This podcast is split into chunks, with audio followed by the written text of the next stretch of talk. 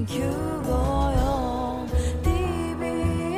ラディオ TBS ラジオポッドキャスティングをお聞きの皆さんこんにちは。安住紳一郎の日曜天国アシスタントディレクターの刈谷陽子です。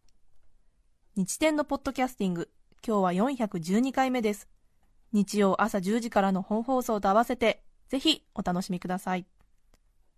それでは8月23日放送分安住紳一郎の日曜天国11時からのゲストコーナーをお聞きください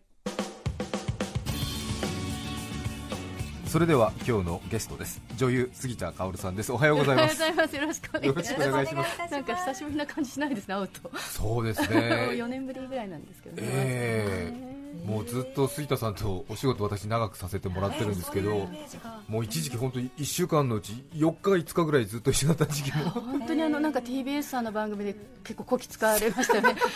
私は社員でもないのになんかもう朝から晩までなんかいろいろやらされた時期にそうですやらされた時期がね本当ややらせやらせていただいた時期があって本当に楽しかったです。そうですよねはい。そんな杉田さんですが2011年くらいをきっかけに少し仕事を、まあ、セーブっていうんですか？88箇所参りみたいな感じで、ええ。ちょっとほら今までのね 悪行というかいろんなあの数々の あの皆さんにごあのご迷惑をおかけしたのを、ええ。まあ、心を入れ替えるという意味で、はい。九州でいろいろもう素晴らしい師匠に出会ったりして。えもう松尾靖子さんでも亡くなられたんですけどもその方に1年間ついていろいろあの自然の学ばせてもらって、ええ。で心を入れ替えて、まあ、心がま入れ替わってるかどうかわかんないですけど、まあ、湘南に帰ってきたらえはい。その、まあ、湘南の畑をやってたら、ええ。その畑に惚れて、はい。一個の年下の旦那さんが2年前にゲットみたいな。今日は日曜日で運転してきてくれてあの勤め人なんですけど今日はお休みなんで、運転してきてくれまして、ええ。ご主人の運転で？はい。あそうですか。そうなんです。あのほちょっとね大大きめなんですけど本当ねイケメンで頭良くて、ええ。性格も良くてはい本当に火の打ちどころがない。え。ただ私が奥さんってとこだけですけどねちょっと問題なの。でも本当にあのあれであの安住さんの出身のはい。北海道のあの某国立大学の大学院優秀で。優秀で。もう某某 某ばっかりなんですけど、ええ。某某あの企業の研究者なんですけど。そうですか。学者さんなんですよ。杉田さんが旦那さんの車の運転ではい。仕事の現場にやってくるというような穏やかな日々があ穏やかな日来るとは思えなかったですね。10年前にこちらに伺った時はね、本当にまさにすごい波乱万丈の真っ只中で、そうですね。ちょうど10年前の2005年にこちらのスタジオ来ていただいた時は、はい穏やかなご主人の車の運転で来るどころか ものすごい週刊誌の記者とかものすごい引き連れて 引き連れてきましたね。逃げるように車逃げでるそうですねもうこの中に入ってこうなんかもうちょっとホッとするみたいな感じでしたね。仕事少しお休みされて福岡で農業の勉強をして、今はそうですね。神奈川で神奈川で2年勉強してたんですけど、ええ。ちょっと母がちょっと体調を崩したりとか、はあとちょっとなんですか新婚生活っていうか、ええ。あのこの主婦生活を楽しもうと思って、はい。あのええ。楽しくやりながら、まあ、ドラマ撮りながらみたいなそうですか。はい。もうなんかお話しされる方もなんか穏やかになって、そうですか？ええ。あ嬉しいです、なんか今日今日頑張ってテンション上げてきたんですけど、もう湘南でだらーっとして生活してるので、えあのきおとといもちょっと打ち合わせでお電話をねディレクターさんとさせていただいた時 も、なんかだらだら喋っちゃって、うちの母に、こんなだらだら打ち合わせしてて大丈夫なのとか、でうちの主人が TBS ラジオの大ファンであ。あそうですか。もうあの森本さんのラジオから、はい。もういろいろ毎日聞いてるので、へーもう今日もそれで楽しみにあしてそうですか。もう大好きなの TBS ラジオ いや嬉しいですけどね。杉田さんはでもあんまりね農業のイメージありませんでしたけども。ないですね。私も自分でもないし、はい。農業の勉強してみて向いてないってことも分かりました。昔バリバリ芸能界の仕事をされてる時はちょっと土なんか嫌いだわみたいな感じでしたよね。が嫌いなって感じですよね本当そうですね。なんかそうなんですよ、ええ。あのでも土は実は子供の頃撮影所で撮影してたんですね、あの金八戦争の前ぐらいまでは、はい。パパと呼ばないでとかの、ええ。デビューの頃は撮影所って土なんですよね、そうですよね。あの昔の撮影時といわゆる土間みたいな感じ。土間みたいな感じなんです。だからもう雨が降るとぬかるむしこう乾燥すると風が吹くとなんかこうこううんっていうような状況の中で育ったのでそこで四季を感じたりずっと撮影所の中にいてもなんかこう自然を感じるっていうのはあったんでええすだから将来的には土いじりしたいなっていうのはあったんですけどもう金八先生の頃からスタジオで撮影するようになってからなんかすっかり乾いてしまって 人間が。そんなことじゃない。いえいえ。あのなんかあのビルの中で撮影するっていうごめんなさい、だから TBS に来て別にそんなスタジオの悪口言ってるわけじゃないんですけど、なんか乾いてしまって、ええ。あこうなんか土いじりしたいなっていうなんか反動かなみたいなのあるんですああそうちょうど今24時間マラソンやってますけどね。2004年ですね。今から11年前は杉田さんがそうですよね。知ってましたもんね。あの時なんか番組で TBS なのにあの24時間やりました。安住さんに応援してもらうっていう番組の企画で、ええ。あの24時間マラソンのちょっと視聴率をあやかろうみたいな番組やりましたよ。ねそれで日本テレビの T シャツ裏返しに来て一緒にベッキーさんと一緒に走走りましたよねそう。杉田さんの24時間マラソンに勝手に乗っかってパロディみたいのを24時間マラソンの本番の2週間ぐらい前にずっとやってましたよね。本当に今思えばひどいですよね。さて農業の勉強を始めたという杉田さんに今日はこんなテーマでお話しいただきます、はい。杉田薫さん私を変えた野菜たちまずは一気に紹介します。杉田薫さん私を変えた野菜たちその1畑とのデートその2ダダ茶豆の追っかけに。その3焼き畑農業に惹かれて。以上の3つです。まず1つ目畑とのデート。私の先生が教えてくださった自然農ってあの福岡の糸島っていうところで、はい。まあ、あの義手は神殿の糸の国のところなんですけど、そこである畑っていうよりもここはどこからどこまでが畑なのっていうようなえ自然にいろんなものがえはい。生えてるんですねで生まれてくるというかそこにあの種を植えてあのうちの師匠なんかは仲間に入れてねって言いながら種を植えて、はい。それで育つとあの一つは種は鳥のために一つはあの動物たちのためにで一つは人間のためにって3つ種をまくみたいなその全部が人間が食べてしまうんじゃなくてそういう自然のあの生態系の中でその種がこう植物がこううまくこう回っていくように、そういう教えっていうか、まあ、そういう先生だったんですよ。じ。ゃあもうバリバリの効率的なはい。農業指導ではなくて、ええ。そういう本当に自然の中でのどうやって生きるかみたいな、ええ。でそこで人間がどういうふうに感じてだから私もそれまではあの本当こうずっとピーマンだけとかトマトだけっていええうような感じで、あのまあ、一列に並んでみたいな感じでこう生きてきたんですけど、あもうそうじゃなくていいんだっていっぱい取らなきゃいけないとかいっぱい育てなきゃいけないっていうノルマみたいなのは、はい。あのそれは必要じゃなくてでもそういう自然の中であの育てると、ええもういっぱい群生するんですね。もうシソの葉でも何でもあこんなにいっぱいもう食べきれないぐらい。でもそうすると今度は花になったりえ種になってまた落ちてまた次の年にまたあのそれが植えあの生えてきて、ええ。その育っていくっていうそういうなんか生命の営みみたいなのをそこの畑で1年間。なるほど。はそういうのを見させられてそこでなんでしょうあのやっぱりほらね男と女も種と畑みたいなもんじゃないですか。あはあ いえいえまた、下ネタになっちゃってごめんなさい。あの なのでなんかそういうこうあのこ根源的ななん。か生命のなんかそういうあのワクワクっていうかね、ええ。このドキドキっていうかそれでこう畑とデートっていう。はあ。恋愛っていうか恋愛感情って。もう本当にあのいわゆる出荷して生活している農家の人みたいにこう綺麗にこう畝を作って一本ピーマンずっと育ってるわけじゃなくてもう本当にいわゆるなんですか雑草も生えてる中のそののっぱらみたいなところにこう種を植えていくみたいなことでその人それぞれで例えばもうまっすぐにしてないと畝を作らないとどうしてもダメとか、ええ。畝を作らないとできない植物とか野菜とかもあるので、そういうのはそういうのでやるんですけど、え自然にこう決まりがなくて、あので草も雑草って言わないんですよね。はい草が全部いろんな種類があ。ってそれがもう本当にもう漢方の世界みたいな感じで、えもうこれにはこのこの草がすごく必要であのいらないだからあの害虫とかも言わないし、うん。雑草とかも言わなくて耕さないっていう考え方なんですよね。はでその草が枯れて土を作ってくれるのでえ草とか虫の死骸が。それをこう本当土作りっていうかもう自然に土を作ってきていくのを手助けするっていうもう亡骸の層っていうんですけどお師匠さんは。生命の亡骸の層で土が作られていくっていう。そうですよね勝手なこっち側のあれですもんね。一方的な立場で雑草とか害虫とか。もともとそこにその自然がある中で。で野菜食べられたと思ってもええもしかしたら虫から見たらその野菜はあんまり美味しいと思ってなくて、ええ。その草の方が好きだったりする場合があって、はい。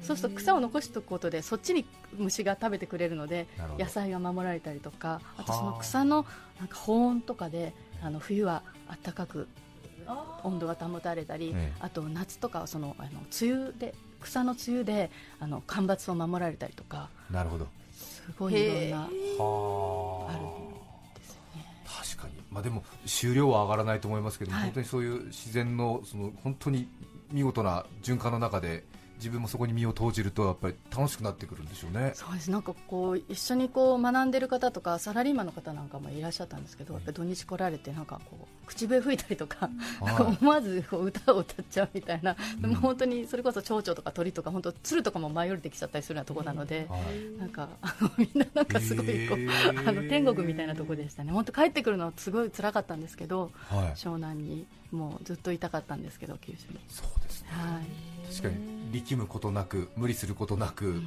その循環の中に自分も入ってっていう、でも武田鉄矢さんが最初はねオーガニックのことを教えてくれたの武田さんだったんですけど、本当にいい感じで枯れていくんですよ植物が。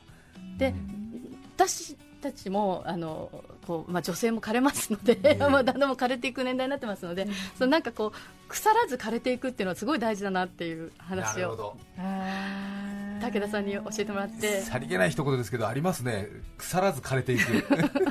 でその枯れることで ええ。養分になって、はい。栄養素になって次の時代の人たちにっていう。そうですね。栄養素になっていくような生き方をしなさいって武田さんにも教わったんです。そうですかまた武田さんが福岡ですから、はい。そういう思いもあって杉田さんにとっては福岡ちょっと思い入れのある場所ですもんね。そう武田さんとは本当もうあの、まあ、いろんなことを導いてくれる、はい。本当の先生みたいな人なんですけど武田さんの本当あのお父さんとうちのおじいちゃんが同じ職場だったりとかしてえ？そうなんですか昔そんな縁で、これは因縁ですね。杉田さんもあれお母さん母が福岡なんです福岡ですよね、はい。そうですよねさて杉田薫さんの私を変えた野菜たち2つ目はダダ茶豆の追っかけに。ちょうどダダ茶豆の、まあ、今季節で本当は出来たてのと思ったんですけどはい。ダダ茶豆のこれ。あららありがとうございます。フリーフリーズしたやつ。フリーズドライ。ドライ。ええー、そんなのあるんですよねとかですね。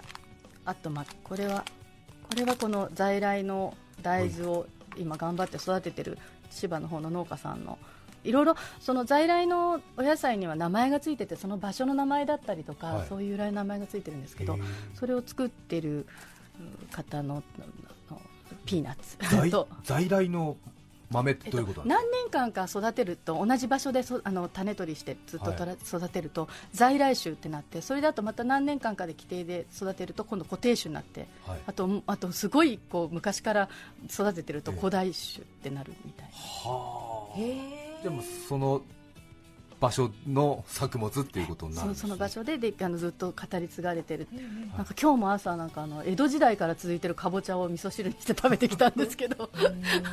味味がやっぱ個性的なんですよね。やっぱりこはあ。うそれぞれのなんか土地でええ。ずっと育ってきてるのであのみんなそういう同じかぼちゃでも全然味が違ったりとか。いわゆるその京野菜とか江戸野菜と呼ばみたいにれるような今言われているようなブランド野菜の、まあ、さらに、まあ、こうそういうあの昔から続いてるう。ん続いてるみたいな。そう。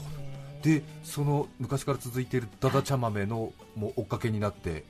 この夏はそうなんです。あのだだだ茶豆の追っかけっていうこともあったんですけどあのちょうど時期でもあったしあのだだ茶豆の日っていうのがあるんですよね。あの白山だだ茶豆っていうのがすごく一番最初にだだ茶豆のあの発見されたあの場所で山形山形の庄内にあって、その日を見見てええ。それでそのだら茶豆の生産者の人にお会いしたりとか、い。本当貴重なだら茶豆あの食べたりとかしてああそうですか、えー今杉田さんは畑で何を栽培されてるんですか？私今畑はちょっともうこの母の看病があったんええ。でちょっとやってはいないんですけど、え。でもなんかあのいずれ主人が退職したら、はい。もう畑やりたいっていうのはあるので、ええ。今休みになるとその九州の所さんとこ行ったり、はい。この省内もプライベートで3回も行ったんですけど、ええ。そういういろんなあのところに行って勉強して勉強とまあ元々のお師匠さんのお師匠さんは奈良のあの桜井市っていうところで川口義和さんってすごいもうあの自然農ではもう本当すごい世界的な方なんですけど、はい。その所作のところは牧向駅の真ん前なんですけど牧向遺跡が何年か前に出ちゃってえ今調査段階でもうあのこあれですよね。ええ使えないね。そうそうそう。あの発掘作業。文化庁の中に持ってかれでちゃって。せっかく30年耕さなかったのになのに。あの調査されて土が硬くなっちゃったって、ね、師匠が怒ってるみたいな。そうですか。すごいところを畑にしましいたやーでもそういうところになんか呼ばれるようにあのその牧向遺跡も偶然2009年ぐらいに見つかったんですけど、その私が修行させてもらってた糸糸島の方も、はいあの平原遺跡ってやっぱり40年ぐらい前に発見された日本で一番大きな遺跡で、はい。それで女性なんですよね。あのネックレスとかそういう宝石が出てきたので。もしかしたら卑弥呼のおばあさんじゃないかって40年ぐらいさって言われてる遺跡があったりして。じゃあやっぱり昔からなんかここは住みよいっていうか何かこう縄文の遺跡があるとかいい畑があったりしますよね。そうですよね。昔の人はねもう命がけでいい場所を選んでますもんね きっとね。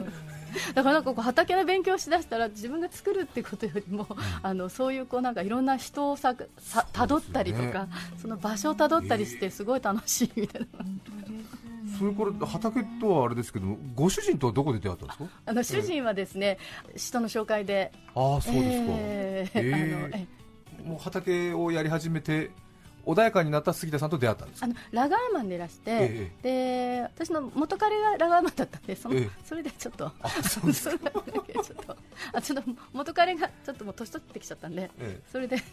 あ新しいラガーマンがあっていえいえもうちょっと不謹慎なんですみません。なんかもう本当ひひどいですよね。なんかね。あんま あんまり 心入れ替えてないみたいな。まあでもこれも縁なので、そうですよね、えー。ええでも43で初婚なんですよね。あご主人ですか、え。ええだから安住さんもねもうもうそろそろね。ですね私41 42になったのかな？じゃあもうあの役も開けたからそろそろいいんじゃないですかね。そうですね。さて杉田薫さんの「私を変えた野菜たち」おしまい3つ目は焼き畑農業に惹かれて。焼き畑農業は日本でまだやってるところありますか？そうなんですね。これあのー、3年前に「よみがえりのレシピ」っていうドキュメンタリー映画を見たときに、ええ。その焼き畑農業をやっている上にその、まあ、在来のもう絶滅すしたかもしれないって言われた株のが見つかってみたいなドキュメンタリー見たんですね、それで感動したらあのその省内にやっぱり焼き畑を鶴岡ってやってるところがあってでそれいくつかあるんですけど、えでその焼き畑農業の焼き畑をやりますっていう時に合わせていったら、ええ。やっぱりその風とか雨とかの関係で延期になっちゃって今回は見れなかったんですけど、ああその焼き畑をやることでそのいろんな窒素とかそういうふうなのの成分があの、うん。すごく豊かになって、えそれであのそこにまた種をまいてあの植物を育てるとすごく美味しくできて、はい。でそこの場所はまた木をまた植えるんですけど、次60年後までそこの同じ場所では焼き畑できないんですよね。はあ。移動させていくみたいな。じゃあ60年の輪作みたいなことになるんですね。すね。ものすごいやっぱり。あの一人の人で次のはできないかもしれないそう。同じ場所では。ものすごい長いサイクルで考えてやるっていう、えーでもそれでちゃんとまた木を植えてっていうそういうこう循環型の農業なんですけど、はそれで、まあ、今回見れなかったんですけど焼き畑をした後に株を植えられてそこの株はあの宝屋株って言って畑からの谷って書くんですけど、あの源氏の末裔の村ではあ。でそこの宝屋株のあのちょうどあのちょうど芽が出出始めたところをちょっと見学させていただいたんですけど、でもう一つ映画に出てくるのはあの藤沢株ってあの藤沢っていう場所があるんですけど庄内に。でそれは藤沢周平さんの奥様がそちらの村の出身で、はい。藤沢周平っていう名前をつけたって言われるゆえんのあるとこで。藤沢周平さんの藤沢はその藤沢株の藤沢藤沢株ができる藤沢という町の名前から取られたっていうのをそこに行って知ったんですけど、ええ。その藤沢と神奈川の藤沢っていうのは実はまた縁があって。あそうですか。藤沢にある遊行寺さんっていつも箱根駅伝でこう通る遊行寺の坂って、ええあの遊行寺の,、あのご住職が29代目の方が、はい。あの全国行脚されててそれでそこの庄内の藤沢っていうところに亡くなられて藤沢っていう名前がついたっていう。あそう神奈川の藤沢はその山形の藤沢リンクしちゃっがへえたのがすごい面白いですよね。そうですね。ちょっと運命的なもん感じますよね。でなんかちょうどあの藤沢主人藤沢で私なんか、今本籍藤沢になっちゃったんで、はい。これはもう運命的になんか呼ばれた感じっていう。えなんかいろいろ面白いですね。えでまたあれですか？来年になると、はい。その富士山の焼き畑が行われるんですか？そうです。多分今日の朝タイミング良ければやってたと思うんですけど。ああそういう感じでちょっと、まあ、雨が多かったりとか、なんかするとちょっといずれてきちゃうと今度山形の場合冬が早く来るので早くにまかないと株の収穫が遅れちゃうと大変とか霜降りちゃうとかあるみたいなんですけど、焼き畑日本でねまだやってるんですね。そうですね本当にすごいとこですね。庄内は本当にラジオで喋りたくないぐらいすごいいろいろ奥深いです 本当に。あのいいろんな織物とかあったりとか、はあ。なんとなくねあの森林破壊のイメージが強いですけど、やっぱりきちんとその60年サイクルでそう本当に、ですねあれですね、いせかされることなくやるときちんと。いやややそう焼き畑っていうとなんかそこで森林をっていうふうにええ言ってますけど、やっぱり今林業なんかもそうちゃんと手を人の手を加えるっていうことができなくてすごく山が荒廃していってるみたいなえ現実もあって去年新婚旅行でブータンに行ってきたんですけど、もうはいちょっとブータンで2年前まで電気があの全然つあの、はい。なかったっていうあの村に、ええ。あの2日がかりでインド経由で主人と行ってきたんですけど。そこであの焚き火で、はい。あのご飯を作ってもらったり暖を取ったりして、ええ。すごく本当おもてなししていただいたんですけど、あもう電気なくても暮らしていけるんだ。うん。すごくねあのそのひなんか炎っていうかすごいこううんあったかさっていうか、もう。いやでもいろいろなものに触れてあれですね、はい。感じるところ多い、はい。ここの3年4年だったんですね。そうですね、すいません。一気に喋っちゃって。いえいえ。もうあれですかじゃあ お酒などもすっかりやめて。あもういっぱい飲んでます。もう お酒は飲んでるんもうですか？湘南だと土日ぐらいか今日もバーベキューで帰ったらバーベキューなんですけど、ええ。お友達ができたら湘南大体4時か5時ぐらいからもう海辺で飲んでますから。あそうですか。今日もじゃあこの後この後そういう買い出しして、はい、バーベキューして。じゃあ今日は杉田さんはご主人の車のはい。運転で地元戻られて、はい、スーパーに寄ってから、はい。スーパーに寄ってから。はい、あのあのバーベキューの 材料買って。買って。それでお友達と合流して、バーベキュー。で、はい、ああ湘南でバーベキューです、はい。え雨が降らないといいんです素敵な毎日ですね。そうですね。ちょっと私の知ってる杉田さんではもうなくなってしまうああそ残念ですね。本当寂しいですね。本当寂しいですね。えー私の知ってる杉田さんは、はい。えーっと仕事を夜11時ぐらいに終えてなんか六本木のなんかすごい洒落たレストランかなんかをお金で買い借り切ってみたいな。お金借り切ってただ単に1回だけ高いワインを一緒に飲んだだけでそれでもイメージが先行しちゃってイメージが先行高いワインを開けて飲むみたいな。イメージだったんです8月23日放送分、安住紳一郎の日曜天国、ゲストコーナーをお聞きいただきました。それでは今日はこの辺で失礼します。安住紳一郎のポッドキャスト天国。どうなるのかデザイン東洋問題紛らわしいロゴ遊ぶのレゴ押し通すとエゴお聞きの放送は TBS ラジオ954さて、来週8月30日の安住紳一郎の日曜天国、メッセージテーマは、私の暇つぶし。ゲストは石愛好家佐藤進さんです。それでは来週も日曜朝10時、TBS ラジオ954でお会いしましょう。さようなら。安住紳一郎の「ポッドキャスト天国」これはあくまで試供品。皆まで語れぬポッドキャスト。ぜひ本放送を聞きなされ。TBS ラジオ954